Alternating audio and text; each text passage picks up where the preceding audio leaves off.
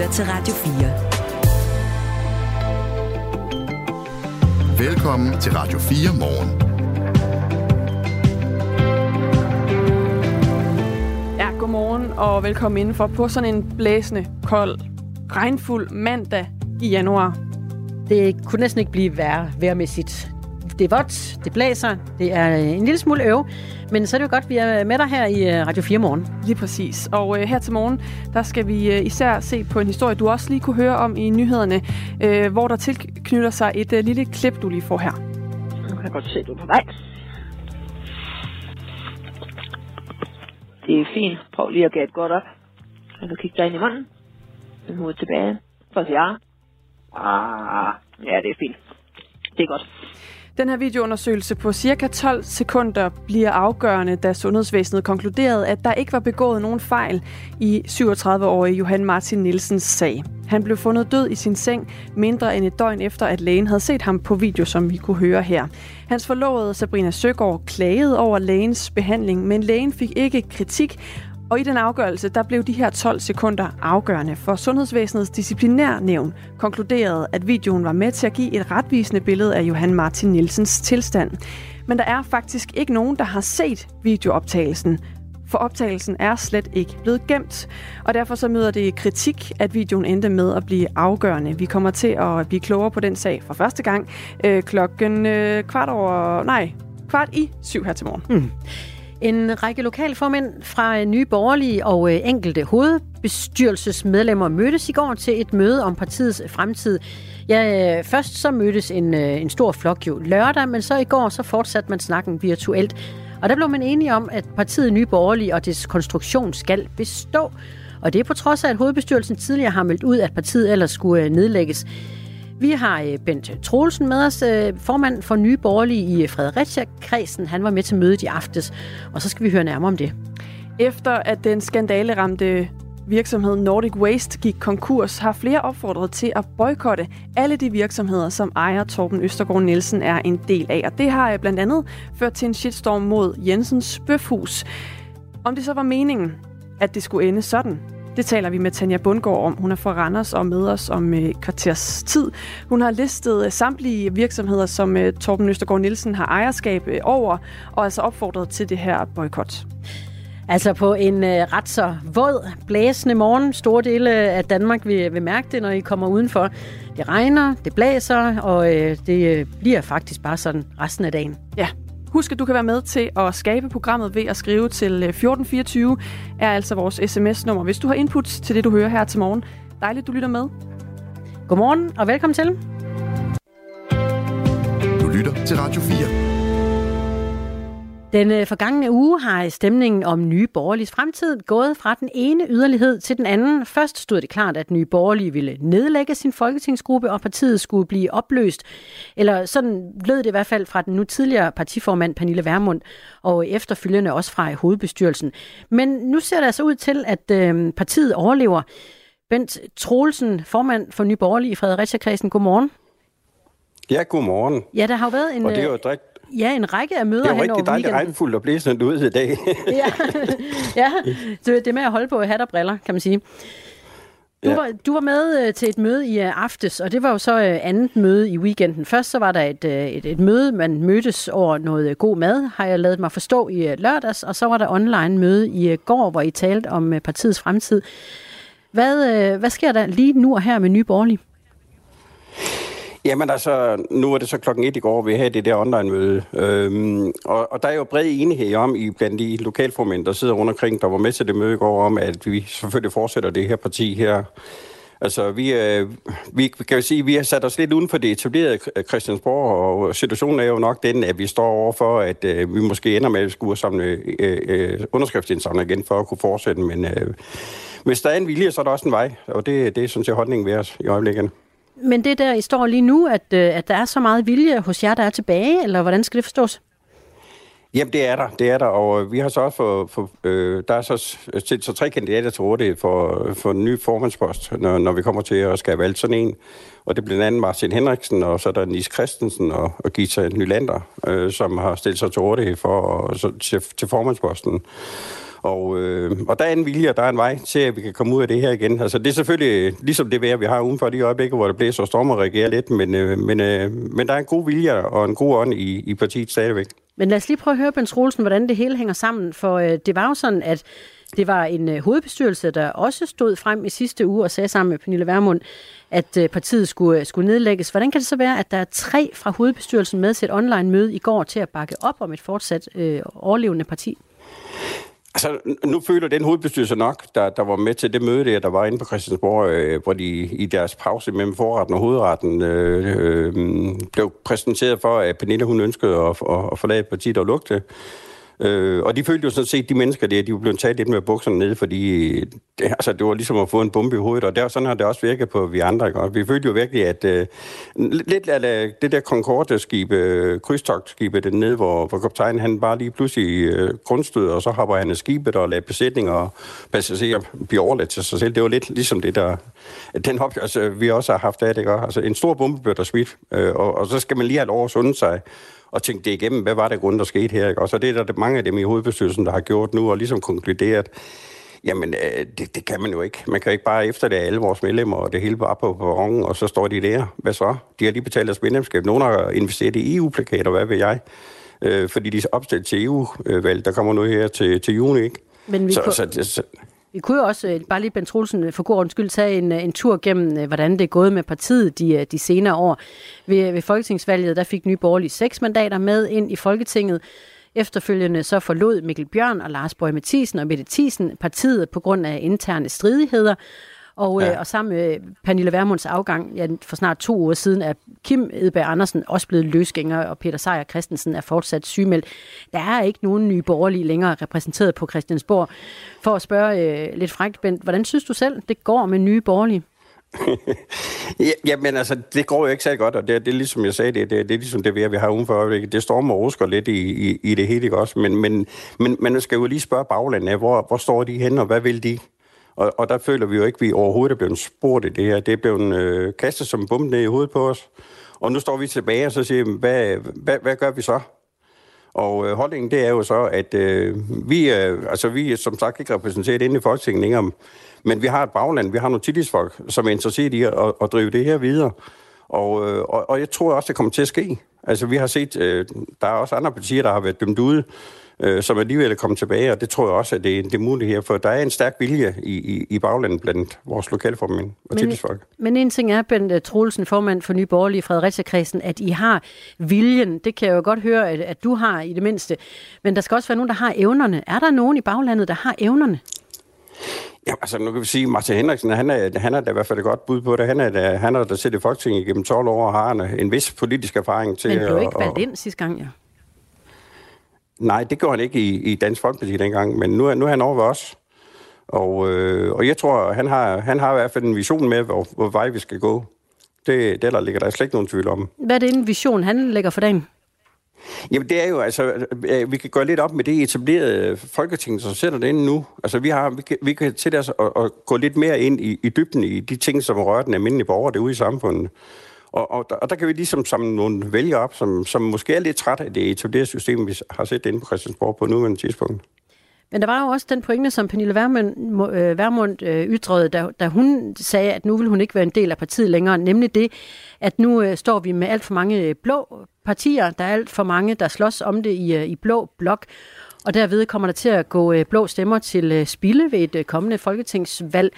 Har hun ikke en klar pointe i det? Jamen, det ved, jeg, det ved jeg sådan set ikke, om hun har, fordi at, øh, altså, hvis, hvis vi ikke fortsætter vores parti her, det er ved, at Lars Bøge, han går og pusler lidt mere og starter sit eget øh, parti op, ham der, der sprang fra os dengang, eller blev smidt ud dengang, ikke? Øh, så, så, så jeg tror ikke, der bliver færre borgerlige partier, men det kan være, at der er måske nogle af de andre partier, som måske ikke klarer skænder til næste valg. Der er jo et stykke tid til, inden vi øh, øh, skal ud og vælge igen, jo. Men næste skridt for, for jer nye borgerlige, hvad bliver det, Bent Troelsen? Jamen altså, altså nu, nu holder hovedbestyrelsen, den del af hovedbestyrelsen, der er tilbage nu, de holder et møde nu her den 27. januar, hvor man går ind og, og ligesom gør budet op efter dem, der nu har forladt skuden. Og, og så ser vi, om der er nogle skeletter, der gemmer sig i skabene. Det, det kan jo godt være, der er det. Siden, hvad, hvad mener du med det? Så, Ja, hvad ved, altså, det virker så besynderligt, at man næsten hen over nat øh, forlod partiet øh, og, og løb skrigende bort. Øh, så vi ved jo ikke, om der ligger nogle skeletter gemmer sig et eller andet sted. Det får vi kigge på nu, og vi får er der, skab og ja, det må jeg da lige holde fast i, Ben Troelsen. Skeletter i skabet. Hvad, hvad foregår der inde på Christiansborg? Er de løbet fra regningen, eller hvad sker der? Jamen, det er jo det, er jo det vi ikke ved jo det er jo det, vi skal have gjort op på nu her øh, i, øh, efterfølgende, så se, hvor, hvad, hvordan står det til i vores parti. Altså, vi har jo stadigvæk muligheden for at søge ind til den der partistøt, vi, vi kan få, fordi det er 4,8 millioner kroner, og det er det, det er trods alt et beløb til at starte med at drive foreningen videre med, eller øh, partiet videre med. Men øh, det kan jo være, at der er nogle ting, vi opdager i forbindelse med det her, som måske ikke ser så godt ud. Øh, det, det ved vi ikke noget om endnu.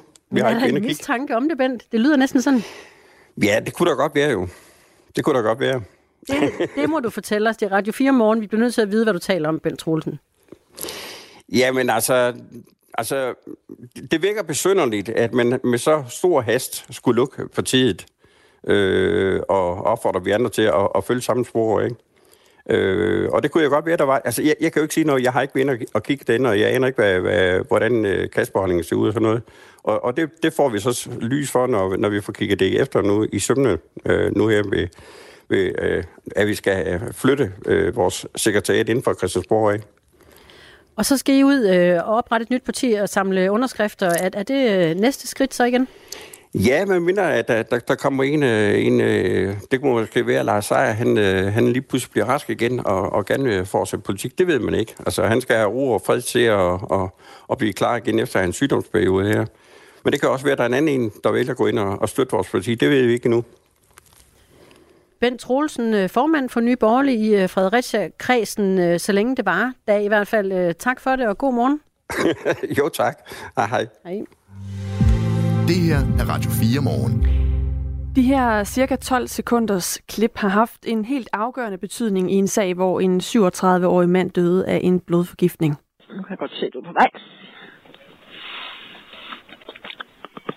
Det er fint. Prøv lige at gætte godt op.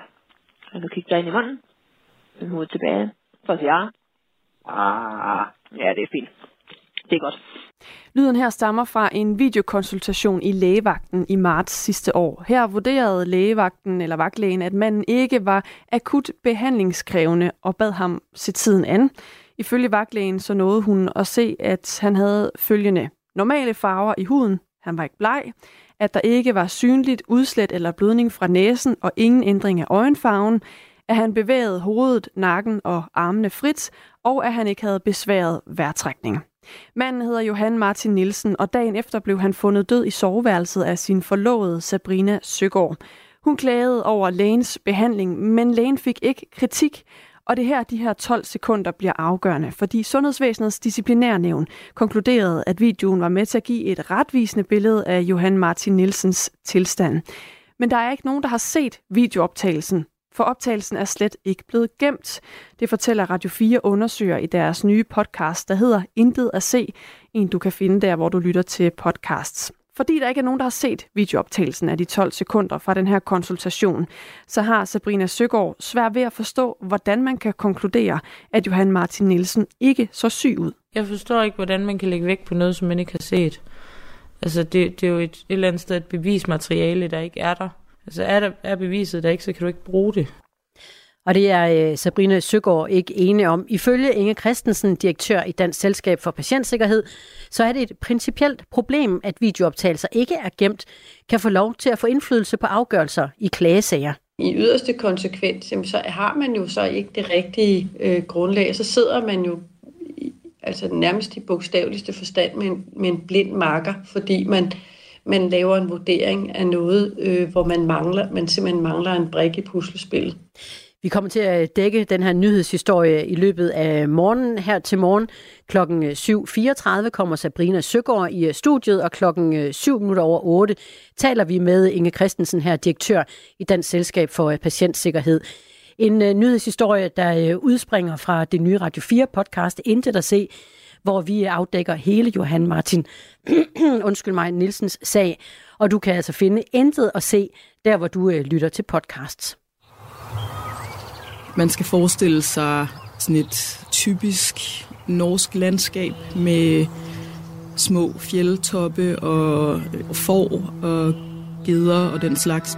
Drabet på den 17-årige Birgitte Tengs i 1995 er en af Norges mest omtalte morgåder. De her to betjente, de ser noget, der ligner blod på vejen og tænker, at det kan være, at der er nogen, der er i gang med at stjæle og slagte et får. Det er en fortælling om tjusket politiarbejde. Og de, øh, de sætter sig så ind i deres bil og afslutter deres vagt. Mangelfuld efterforskning og en families opløsning. Hen over det næste halve år, der afhører man omkring 2.000 mennesker.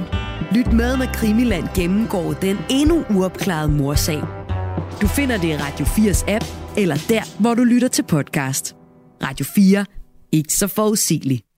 Den skandaleombruste forureningssag ved Nordic Waste i landsbyen Ølst syd for Randers har bredt sig til flere andre virksomheder.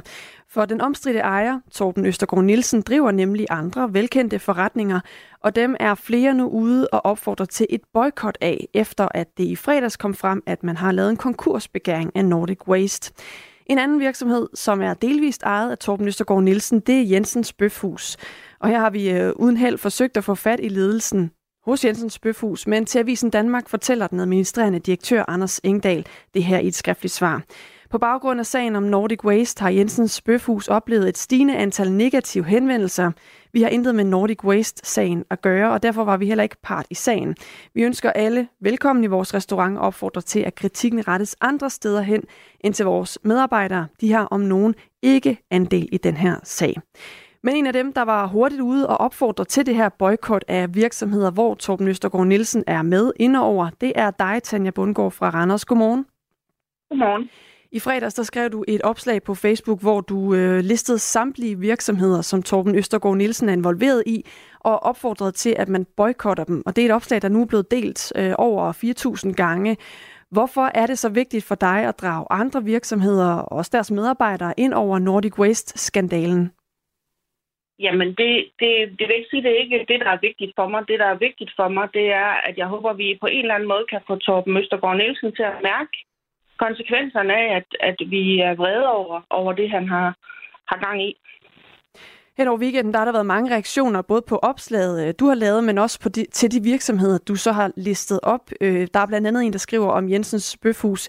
Gå ind på Jensens Bøfhus og bestil forret, stor bøf, salat, bar, vin, øl og dessert. Og når regningen kommer, så går man bare uden at betale, så kan han lære det. Var det det, du havde håbet, da du lavede opslaget, at det var sådan noget, folk opfordrede til, og måske ender med at gøre? Altså, jeg synes jo måske, at konsekvensen for Jensens Bøfhus er lidt uheldig. Øhm, fordi øhm, altså, der øh, Torben Østergaard ejer jo, jeg tror det er 16-17 procent af virksomheden. Øhm, så, det, så det var måske ikke lige det, der var tilsigtet. Øhm, men, men på den anden side set, så, så er det jo nok den mest offentlige, kan man sige, den, der, altså, som forbrugerne har adgang til øh, umiddelbart mere. Og jeg, og jeg tror, at i den her sag, der er man bare nødt til at tale med sin, med sin pengepunkt, om jeg så må sige. Altså lade lad ham mærke øh, økonomiske konsekvenserne af det i den grad, vi nu kan. Hvor meget tror du, Torben Østergaard Nielsen mærker det, hvis man for eksempel boykotter Jensens Bøfhus?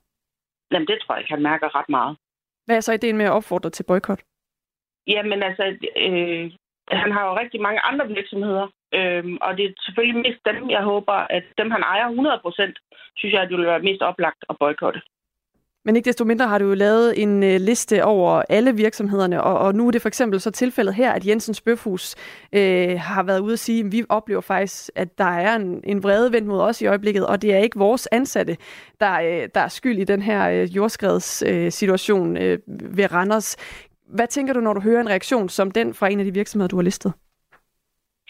Jamen, så tænker jeg, at øh, altså, jeg kan jo selvfølgelig ikke øh, styre, hvad folk gør.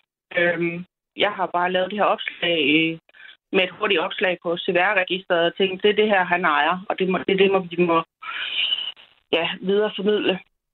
Men, men, øh, men jeg tænker, at det er, det er ikke øh, særlig rart i virkeligheden. Det synes jeg faktisk ikke øh, er helt fair over for Jens Bøfhus. Altså, det må jeg sige. Fortryder du så, at du nævnte det?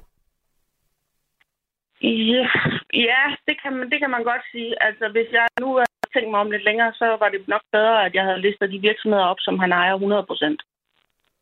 Øhm, Det er Tanja Bundgaard, der er med os her i Radio 4 morgen, hvor vi øh, også har mulighed for at øh, tale med øh, lytterne på en sms, og det vil jeg gerne opfordre til, også om, om den her sag.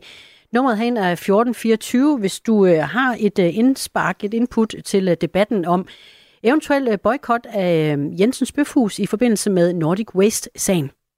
Nordic Waste indgav jo en øh, konkursbegæring efter øh, øh, sagen her om jordskredet ved den for, med den forurenede jord ved Randers. Øh, de, de kom i fredags, at de altså indgav den her konkursbegæring. Siden december måned, der har virksomheden været ramt af jordskredet, som kan udvikle sig til en miljøkatastrofe, hvis den her forurenede jord rammer Alling Å. Og med den konkurs betyder det så også, at øh, virksomhedens ansvarsforpligtelse i sagen om jordskredet stopper, i hvert fald ifølge virksomheden selv. Tanja Bundgaard, det her er jo en øh, sag, som også Miljøministeren er gået ind i, Magnus Heunicke, øh, som også var ude at sige i fredags, at det sidste ord er endnu ikke sagt i den her sag. Altså med andre ord, der er myndigheder indenover, der er politisk tiltag indenover. Hvorfor mener du så, at det er på sin plads, at du sådan som privatperson råber op i den her sag? Jamen, det synes jeg, det er, fordi at ultimativt så ender regningen jo hos øh, os skatteborgerne her i Randers. Øhm, fordi det er Randers Kommune, der, øh, der betaler for at rydde op. Øhm, og det synes jeg simpelthen bare ikke er rimeligt. Og det var det, var det der jeg blev så harm over, at, at man bare kan gå væk på den måde ved at gå konkurs, og så, øh, så tør regningen af på, på alle andre. Og, og det synes jeg bare ikke er okay.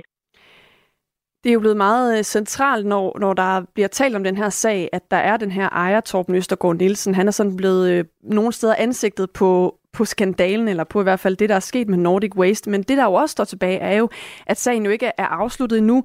Øh, der kan også være detaljer i forhold til nogle tilladelser, der er blevet givet til Nordic Waste kommunalt. Der kan være forskellige ting, vi ikke kender øh, svaret på endnu. Øh, er det ikke øh, for tidligt at gå ind og, og ligesom lave den her sådan meget direkte, øh, lægge ansvaret meget direkte over på Torben Østergaard Nielsen på et tidspunkt, hvor vi måske stadig kan få nogle øh, nye informationer i sagen, og dermed måske heller ikke har sådan overblikket over, hvor ansvaret 100% ligger? Jo, det er muligt, men, øh, men jeg tror, jeg står tilbage med en følelse af, at man som almindelig borger jo ikke øh, kan gøre ret meget øh, i forhold til alt det her, fordi nu er det øh, juridisk slagsmål, og sådan noget, der kommer til at ske, ikke? Øhm, og, og min tanke var simpelthen bare, jamen, hvad, hvad har jeg overhovedet indflydelse på som almindelig borger? Og det her, det var det, jeg tænkte, det er det, jeg, den måde, jeg kan, kan vise min protest på. Og forhåbentlig få nogle andre med til også at protestere. Og som du var inde på før, så bunder din øh, frustration jo også i, at du øh, selv er randrusianer og, og har øh, på den måde også øh, den her situation meget, meget tæt på. Øh, hvad håber du egentlig, at øh, der kommer til at ske i, i den kommende tid på den her, i den her sag? Altså, øh, hvis jeg skal håbe noget, så er det vel, at, han, øh, at Torben Øsgaard vælger at stå frem og sige, at, at, øh, at den her regning, den, øh, den ved han godt, det er hans. Men det tror jeg ikke sker, men, men man har lov at håbe jo. Der er kommet en sms fra øh, Per Tidemand i øh, Hørsholm, der skriver, Nordic Waste har som AS handlet øh, jævnfør lovgivningen. Hvis der skal ændres noget, er det lovgivningen. Altså er det Folketinget, der skal hænges ud. Har du overvejet også at øh, hænge dem ud, Tanja? Uh, nej, det har jeg ikke. Uh, fordi at... Uh, ja, det ved jeg ikke. Det, det, det virker lidt håbløst. Men uh, jamen er det lovgivningen, der skal ændres? Det er det måske, og jeg ved jo godt rent juridisk, at så, øh, så er der sikkert ikke noget at komme efter. Jeg mener mere, at det her det er et spørgsmål om, at der rent moralsk er noget at komme efter. Tak fordi du var med her til morgen, Tanja Bundgaard. Ja, velkommen. Og hvis du vil øh, dykke ned i sagen om Nordic Waste, så kan du lytte til vores podcast Fokus. Øh, her kan du også høre, at jordskredene hos Nordic Waste faktisk startede længe før katastrofen, som blev offentligt kendt i december, og at de ansatte jokede med, at det kom til at ende helt galt. Den historie kan du altså høre i podcasten Fokus, som du finder enten i øh, Radio 4's app, eller der, hvor du ellers plejer at finde dine podcasts. Og så er der ellers god grund til også at blive hængende her i Radio 4 morgen, for vi skal naturligvis fejre den danske sejr over Norge i aftes. Det er håndbold, jeg taler om ved EM i håndbold for herrelandsholdet. Danmark øh, besejrede Norge 29 23. Dagens mand i øh, Skysovs, det var Emil Nielsen, øh, som er håndboldmålmand på det danske landshold. Han sluttede med en redningsprocent på 39 og blev øh, kåret til øh, kampens bedste spiller. Han er vild. 15 redninger blev det til bare under kampen i går. Han er for vild. Han er virkelig vild. Mere om ham og øh, holdet senere. Nu er klokken halv syv. Nu er der nyheder på Radio 4. Det skal ikke længere være kommunen, der bestemmer, om ældre skal have lov til at få en rollator. Det skal være borgerne selv, der skal vurdere, om de har et behov. Det siger ældreminister Mette Kirkegaard, der nu præsenterer endnu en bid af regeringsudspil til en reform af ældreområdet. I dag der tager det tit ret lang tid, og også for lang tid, før man som ældre borger i vores samfund kan få de hjælpemidler, man har brug for for at kunne fungere. Og der er jo mange slags hjælpemidler derude, som en rollator, eller en kørestol, eller en toiletforhøjer, eller en badeskammel. Øh, det, det, der er jo en række af sådan almindelige ting i vores øh, hverdag, man har brug for for at kunne fungere. Og i alting enkelhed, så handler det om, at vi skal gøre det mere enkelt, øh, det skal være mere smidigt, og så skal vi have ventelisten ned. Regeringen vil lave en positiv liste over almindelige hjælpemidler, som man som udgangspunkt skal kunne få udleveret uden visitation. Johan Martin Nielsen døde af blodforgiftning mindre end et døgn efter en lægevagt havde set på ham på video. Efter Johan Martin Nielsens død klagede hans pårørende over, at lægen ikke opdagede, hvad han fejlede. Og Radio 4 undersøger kan nu fortælle, at videokonsultationen blev afgørende for klagesagen, selvom ingen har set videoen. Hverken sundhedsvæsenets disciplinær nævn eller den uvildige læge, som har vurderet sagen, har set videoen, for det er nemlig kun lyden af videoen, der er blevet gemt. Alligevel så mener nævnet, at videoen var med til at give et retvisende billede af Johan Martin Nielsens tilstand. Lægen, der så Johan Martin Nielsen på video, beskrev, skrev bagefter i journalen, at han havde pæne farver, men hvis at man havde kunne se videoen, så havde det været tydeligt, at det ikke var tilfældet, det siger hans forlovede Sabrina Søgaard. Hans farver var ikke fine.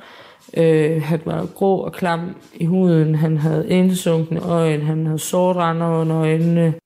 Fordi videooptagelsen ikke er blevet gemt, så bliver lægens observationer om pæne farver afgørende for klagesagens udfald.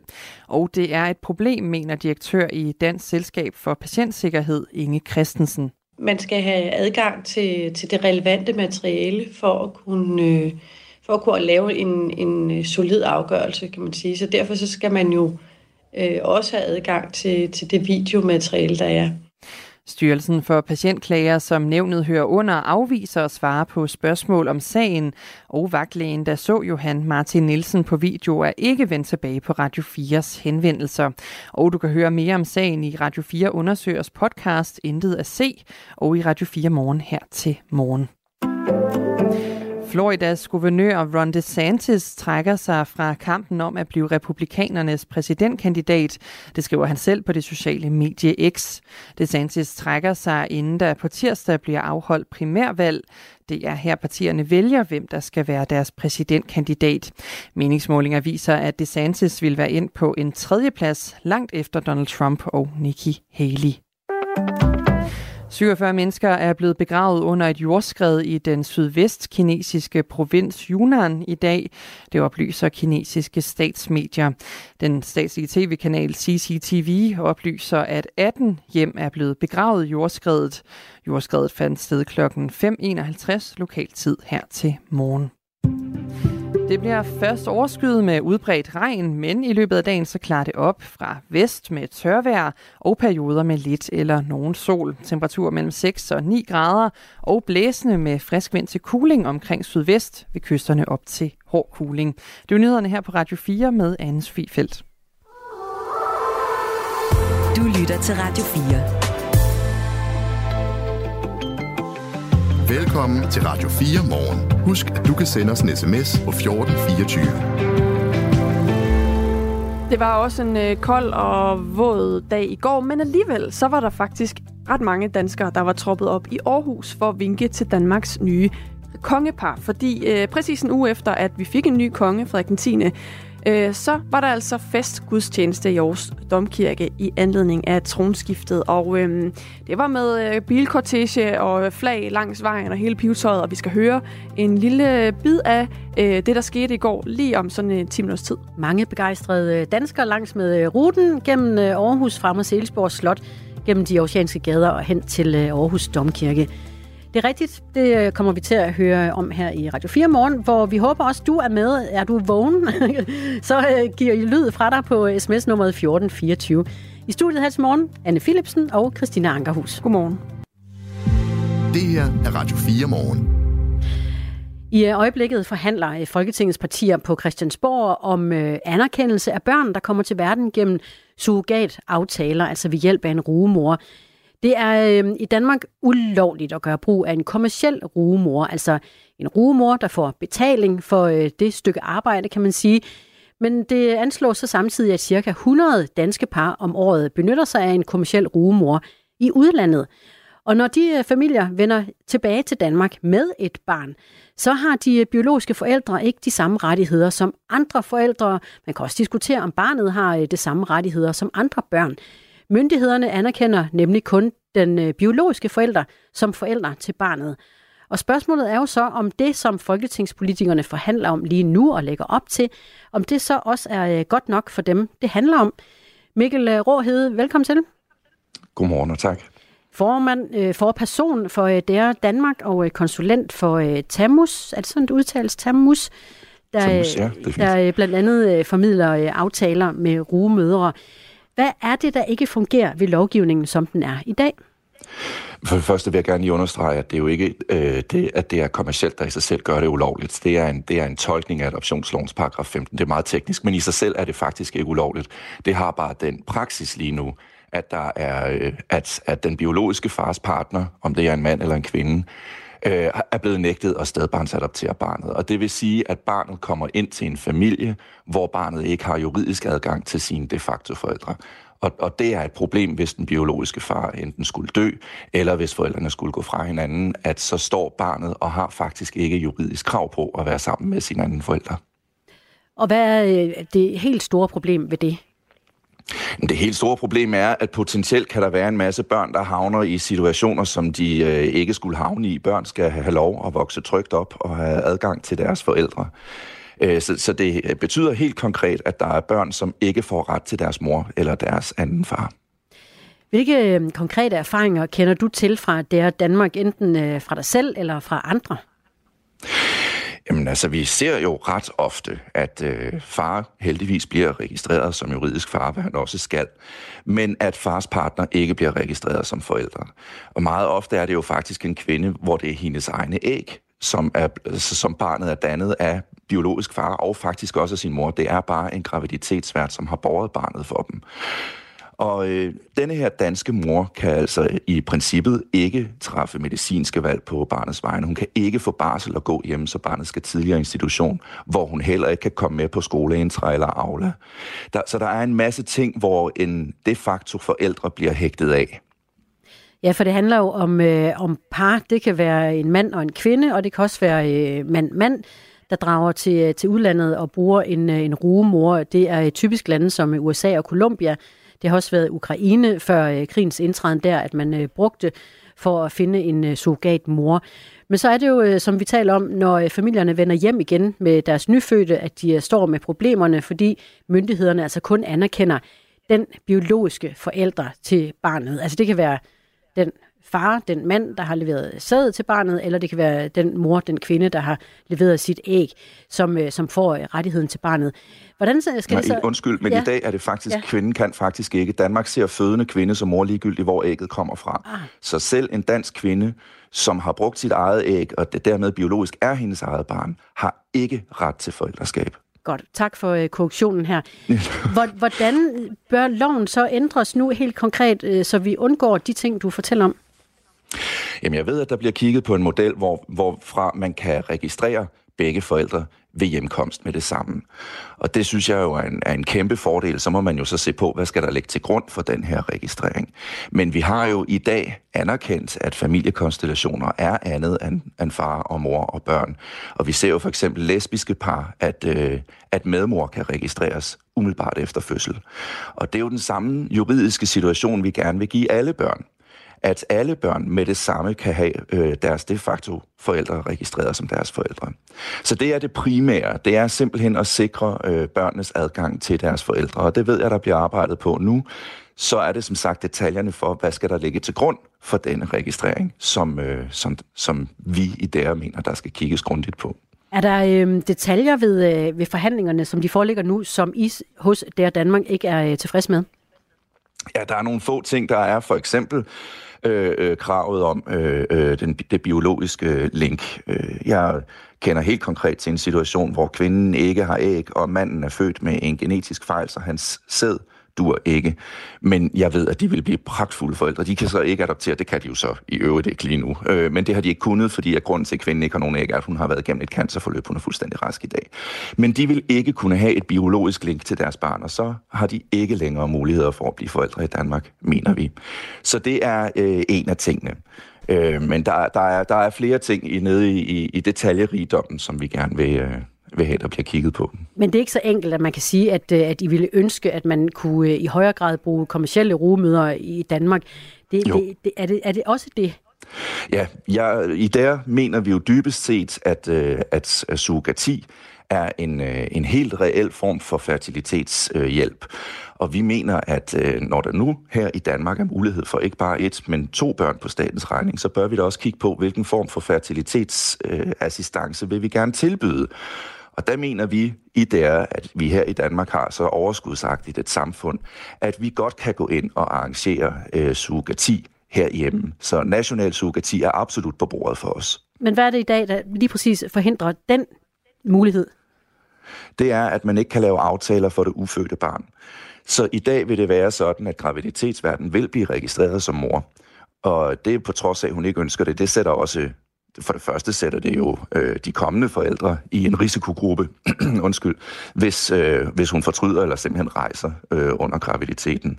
Men det sætter også hende i en risikogruppe, hvis de kommende forældre for eksempel bliver skilt øh, under graviditeten og siger, vi har egentlig ikke lyst til et barn, jamen så er det graviditetsverden, der vil blive barnets mor, selvom hun ikke ønsker det forældreskab.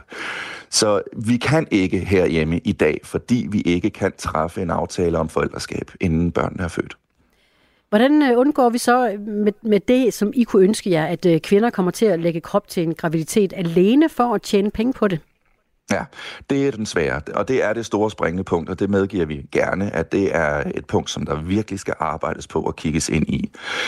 Noget af det, som vi ser, hvis vi læner os op af international erfaring, så er der mange elementer af den screening, som en graviditetsvært går igennem, før hun kan blive godkendt til at bære et barn for andre, øh, at den giver mening. Og der er jo efterhånden fire års erfaring i USA, som vi kan læne os op af. Og en del af den screening, synes vi, der giver god mening, er også en økonomisk screening. At en, øh, en øh, graviditetsvært skal være økonomisk solvent og ikke have brug for den kompensation for at kunne komme videre i sit liv. Den må gerne fylde noget, men, men hun skal ikke være afhængig af den for at kunne komme videre i sit liv. Og, og det ser vi, at de agenturer rundt omkring i verden, som arbejder under det etiske og moralske kodex, der ser vi, at, øh, at alle voksne går derfra og føler sig som vinder. Det skal jo lige nævnes, at alle, mange af de gravide... Ja, men der er jo også mange involveret. Der er jo nogle gange en ægdonor, nogle gange, eller altid en graviditetsvært, og de kommende forældre og børnene, og så er der jo et helt hold, som der er i øvrigt i fertilitetsbehandling herhjemme. Men uh, uanset de screenings, du taler om, uh, kunne vi ikke risikere, at børn bliver en handelsvare i Danmark også? Her der træffer vi aftaler for et, børn, som, for et, undskyld, for et barn, som endnu ikke er blevet skabt. Og der mener jeg, at det er at sidestille med dansk fertilitetsarbejde, hvor vi godt kan anerkende både, at øh, fertilitetslægerne får deres løn, og at en ægdonor eller en sæddonor også får en form for kompensation. Så det er jo ikke et barn, som er født til en familie, som vi går ind og handler med. Det er jo, jeg er selv far i øvrigt øh, ved, ved sugati, og det er min sæd, der blev brugt. Det er jo mine børn. Hvordan skal jeg købe mine egne børn? Ja, ja, det kunne du jo godt, hvis du øh, betalte en kvinde for at føde dem. Vi har, der har været en øh, graviditetsvært, som har født vores døtre. Øh, og det er jo en kvinde, som vi har samarbejdet med, og som vi er dybt taknemmelige overfor. Øh, men det har været et samarbejde. Og hvis I har mulighed for at tale både med graviditetsværter og flere forældre, så vil I opleve, at der ikke er nogen, der ser det her som en handel, men som et, et, et fællesskab. Et, øh, noget, man går sammen om at danne og at det for mange graviditetsværter faktisk er et meget definerende øjeblik i hendes liv, at hun er stolt over, at hun har kunnet være med til at hjælpe en familie øh, på vej. Og det er jo de gode historier, Mikkel, den er jeg helt med på, men ja. ude i verden er der også øh, fattige kvinder, der øh, har brug for øh, penge, og i en trængt stund kunne øh, finde på at, at lade sig øh, ja, få en graviditet og, og, og sælge sit barn. I, igen vil jeg, øh, anerkender jeg ikke at sælge sit barn. Men, men jeg anerkender præmissen for, at der kan sidde kvinder, som vælger at gå ind i det her uden at kunne det, øh, ud fra et økonomisk motiv. Og der er det jo alfa og omega, at vi her hjemmefra vil gøre, hvad vi kunne i forbindelse med national surrogati, og det er alfa og omega, at de agenturer, som arbejder rundt omkring i verden, arbejder ud fra et etisk kodex, der siger, at at det ikke må finde sted. Og der er mange ting, som man kan gøre rent screeningsmæssigt, og som forskningen jo også øh, viser, og erfaringen også viser. Om det er det samme som, at der aldrig vil kunne ske en fejl? Nej, mm. det er det jo ikke. Der er jo mulighed for, for både for brødne kar, altså agenturer, som ikke arbejder ordentligt, og der er også mulighed for fejltagelser, som der er i alle fag. Øh, nu har vi lige, I har lige haft et indslag i jeres nyheder om en læge, som efter en videokonsultation, muligvis, det ved vi ikke, ikke har truffet det rette valg. Så der er altid mulighed for fejl, men det skal ikke ødelægge det gode arbejde, som det er for ikke bare flertallet, men for, for næsten alle. Mm. Og hvis I kigger forskningsmæssigt ind, så vil I se, at de ulykkelige historier, der er, er netop de historier, som ikke har haft en form for virksomhed inden til at screene både de kommende forældre og graviditetsverden. Du skal have tak, fordi du var med os uh, her til morgen til uh, snakken om uh, den forhandling, der foregår på Christiansborg lige i øjeblikket. Mikkel Råhede, formand for DR Danmark og Nordeuropæisk nordeuropæisk for Tamus. Det var en mærkelig sætning, der stod i mit manus her. Du er konsulent for Tamus, der blandt andet formidler aftaler med rumøder. Tak fordi du var med. Selv tak. Klokken er 13 minutter i syv. Det er Radio 4 Morgen, du lytter til. Det her er Radio 4 Morgen. Som du også kunne høre her. På trods af det kolde vejr, så var talrige danskere troppet op i Aarhus i går for at vinke til Danmarks nye regentpar. Fordi præcis en uge efter, at Danmarks nye konge, Frederik den 10. blev hyldet på Christiansborg Slotsplads, så deltog kongen og dronningen og børnene i en festgudstjeneste i Aarhus Domkirke i går i anledning af tronskiftet. Kongefamilien kørte i bilkortege fra Marcelisborg Slot gennem de aarhusianske gader og til torvet foran Aarhus Domkirke. Og lige præcis der, der stod vores reporter Theodor Langton, Langston også for at indfange den royale stemning. Han mødte blandt andre Jan Olsen og hans 17-årige datter Katrine Olsen fra byen Elev tæt på Aarhus. De havde øh, siden middagstid stået klar og også fundet nogle ekstra smarte pladser for at få udsyn til de kongelige. Vi har stillet os op på en mur øh, lige ude for Domkirken i Aarhus ved Stortorv. Og her står vi, fordi øh, så kan vi se hen over folkemængden, og så øh, håber vi på, at vi kan se de kongelige, når nu de kører forbi her, og så også når de stiger ud af bilerne. Har I tænkt over det med, at de kører jo i bil, går jeg stærkt ud fra hele vejen? Ja. Og har I tænkt over, at, at her hvor I står, skal de jo ud af bilen? Er det, har det noget at gøre med jeres øh, placering? Ja, det er derfor, vi står her. Da vi kom herind, der stod vi lidt længere fremme, men så blev der jo spærret af, og det er jo sikkerhed. Det er jo forståeligt nok. Og øh, så tænkte vi, at stå heroppe på muren. Der var andre, der stod her. Så har vi øh, overblik over det hele. Hvornår, øh, hvornår kom I herud? Øh, det ved jeg ikke. Var det ikke sådan klokken 12 eller sådan noget deromkring? Så vi har stået i noget tid. Der var faktisk ikke så mange mennesker, som jeg havde troet, der ville være. Men nu er der kommet mange flere.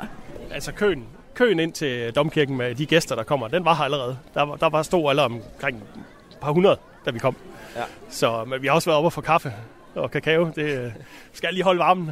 Hvordan, hvordan tror I, det kommer til at blive i forhold til, at nu er det i Aarhus, og nu er det ikke, nu er det ikke København og hovedstaden? Hvad tænker I, I om det?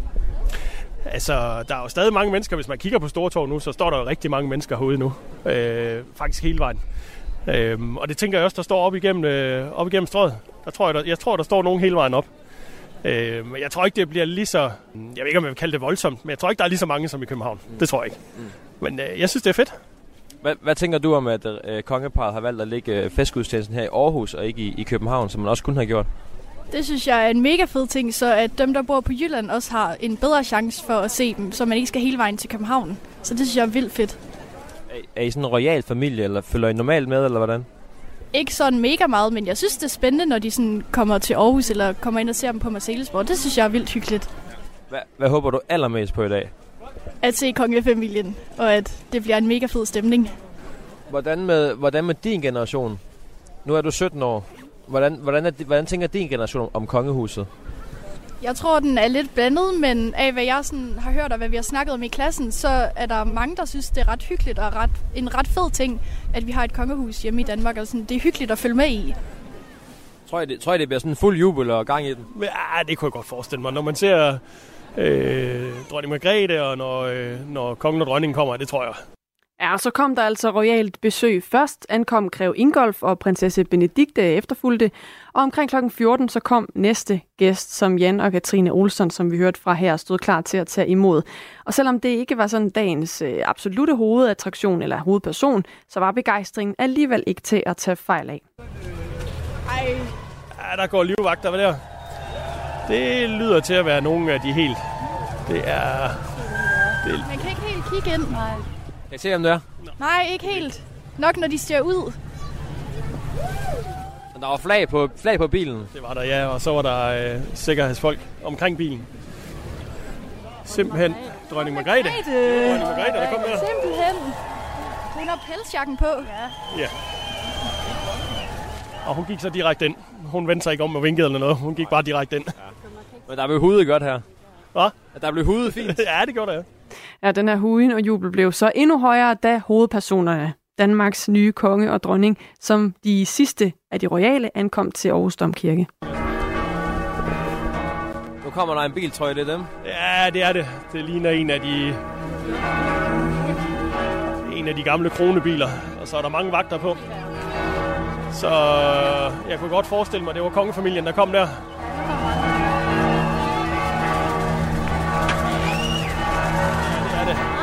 Det er kongen, der kommer der. Kongen og dronningen, og så kommer børnene bagefter. Hvad, hvad går der igennem kroppen lige nu, når man ser dem sådan i det øjeblik? Jamen, jeg tror, det er respekt. Respekt for dem. Og så øh, det er også stolthed over, at vi har så godt et kongehus. De er jo okay populære her i Danmark. De gør det godt. Kommer børnene ud først der. Og som du kan høre, så er de meget populære. Så. Nu stimler folk også. Der kommer Mary ud. De står og vinker lang tid. Ja, det gør de, ja. Bliver der vinket herover. Så er det kaffetid. Så er det kaffetid. så er det kaffetid, ja. Det tog meget kort tid. Det tog jo et, to minutter. Hvad, hvad er følelsen i kroppen, når, når man lige pludselig står, og- står og ser øh, kongepar?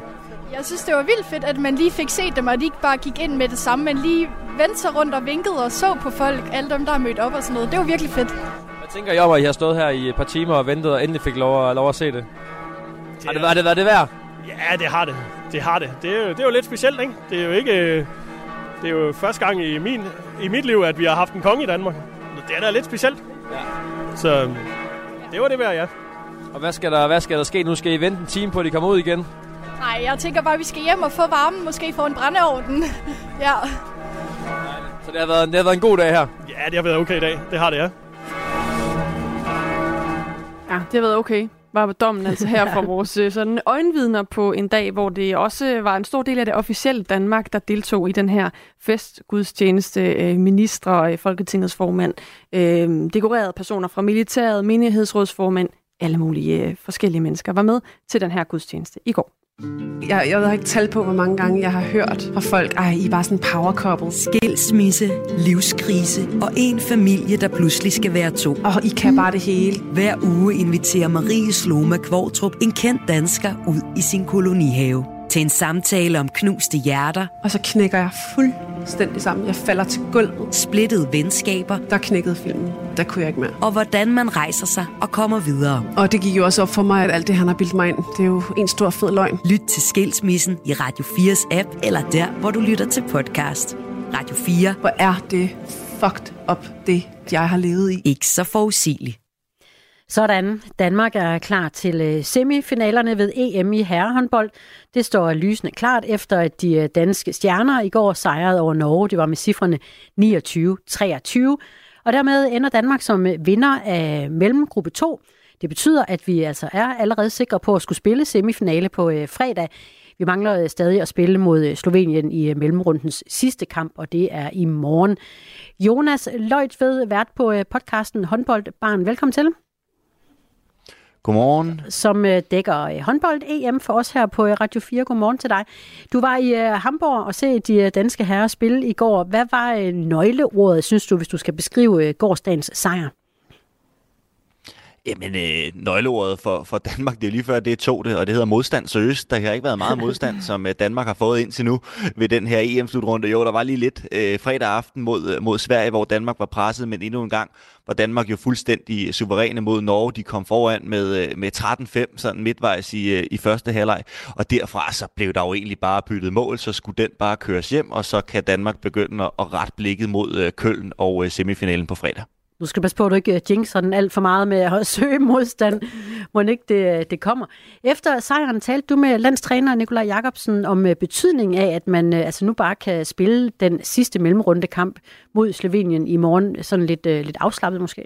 Det giver selvfølgelig noget ro, og nu har vi en, faktisk en god øh, en tid nu her, øh, inden vi skal spille, øh, så øh, det gør jo, at vi kan tage lidt mere roligt øh, og lige øh, komme lidt ned. Øh, det har været øh, syv hårde kampe indtil nu. Øh, der er nogen, der har slidt og slæbt. Øh, de kan få lidt pause nu, øh, og så forhåbentlig øh, kan alle øh, gå ind på, øh, på fredag med, med friske ben og et frisk hoved.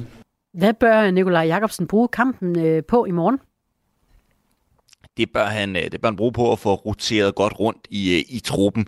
En, øh, en spiller som Magnus Savstrup, Danmarks stregspiller, som virkelig slider og slæber i begge ender af banen og er så vigtig for, for Danmark. Han skal jo have noget pause, så han kan være helt frisk til en, til en EM-semifinal på fredag. Der er måske også nogle andre spillere, der døjer sådan med, med lidt skavanker hister her, der skal tages hensyn til så er det en oplagt mulighed for, for Nikolaj Jacobsen til at veksle i truppen. Der er nogle af de spillere, som måske har en lidt dårlig fornemmelse, der, en do, lidt dårlig fornemmelse, der ikke har spillet så mange minutter ved slutrunden, der kan gå ind og få en god oplevelse mod Slovenien. Han nævnte i hvert fald også selv, at det med at rotere i truppen, det med at, at, at, at, at give nogle spillere noget pause, det er vigtigere end resultatet mod Slovenien.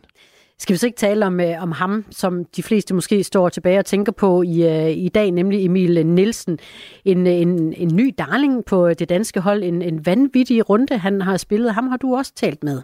Øh, det var godt nok vildt. Øh, det giver, det giver kuldegysninger bare at snakke om. Øh, det, øh, jeg, er godt nok, jeg er godt nok glad lige nu.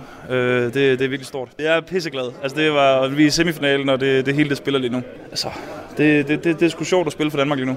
Ja, hvad, hvad synes du om øh, målvogter Emil Nielsens præstation i går? Jamen, øh, det, var jo, det var jo endnu en gang bare, øh, bare helt verdensklasse. Emil Nielsen, han er EM's bedste målmand. Han redder i gennemsnit øh, 40 procent af, af de bolde, der kommer mod ham.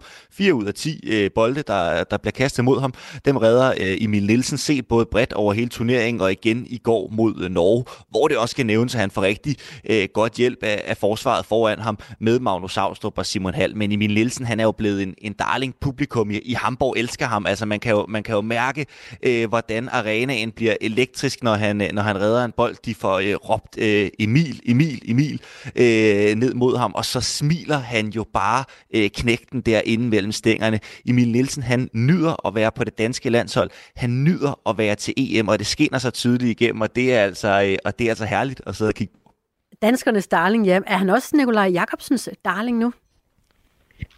Jamen, det er, jo, øh, det er jo lige før. Altså, jeg kan jo ikke, øh, jeg kan jo ikke huske øh, tilbage til, hvornår at øh, vi ikke har været til en, en håndboldslutrunde med Danmark, og det ikke har været Niklas Landin, man har snakket om inden, øh, inden i målet. Emil Nielsen lader til at være fuldt og helt på niveau med Niklas Landin, og måske endda en lille kry over ved den her slutrunde. Så jeg er altså spændt på, på fredag, når Danmark skal spille EM-semifinal. Normalt vil vi jo synes, at det var naturligt og lige for. Selvfølgelig er det Niklas Landin, der begynder på banen, når Danmark skal spille en semifinal. Det er jeg altså ikke sikker på, at det er på fredag. Og vi ved ikke, øh, hvem vi møder på øh, fredag endnu. I øh, Frankrig har sat sig på førstepladsen i øh, mellemgruppe 1 mens Tyskland, Ungarn og Østrig kæmper om at blive nummer to i gruppen, og dermed Danmarks modstander i øh, semifinalen på fredag. Hvem tror du, vi kommer til at stå for? Åh, oh, det tør jeg ikke, det tør jeg ikke svare på, fordi de slår hinanden på kryds og tværs, og der er godt nok nogle, øh, og der er godt nok nogle mærkelige resultater over i den anden pulje. Altså, den sjove kamp, øh, i hvert fald for, for os, der kigger på, den vil jo hedde øh, Tyskland mod Danmark. Tyskland bakket op af 20.000 tilskuere i, øh, i en imponerende arena nede i, i Køl. Det vil også blive en stor udfordring for Danmark, men det er jo sådan, altså, det er en helt stor oplevelse øh, fredag aften, hvis øh, det kommer til at ske. Undgår Danmark Frankrig, så kommer de til at være rimelig pæne favoritter i en semifinal og, øh, og stadig øh, guldfavoritter for dig at se? Jo, men altså, når man har, når man har vundet de, de seks øh, første kampe, og de fem af dem, det har været sådan ganske, ganske suverænt, så er der i hvert fald ikke noget, der er ændret siden, at EM-slutrunden startede, nemlig at, at Danmark er de største favoritter til at tage guld. Jonas øh, Løjt ved vært på podcasten Håndboldbarn, som altså dækker øh, EM-slutrunden for Radio 4. Tak for det. Klokken er syv. Du har lyttet til en podcast fra Radio 4. Find flere episoder i vores app, eller der, hvor du lytter til podcast. Radio 4. Ikke så forudsigeligt.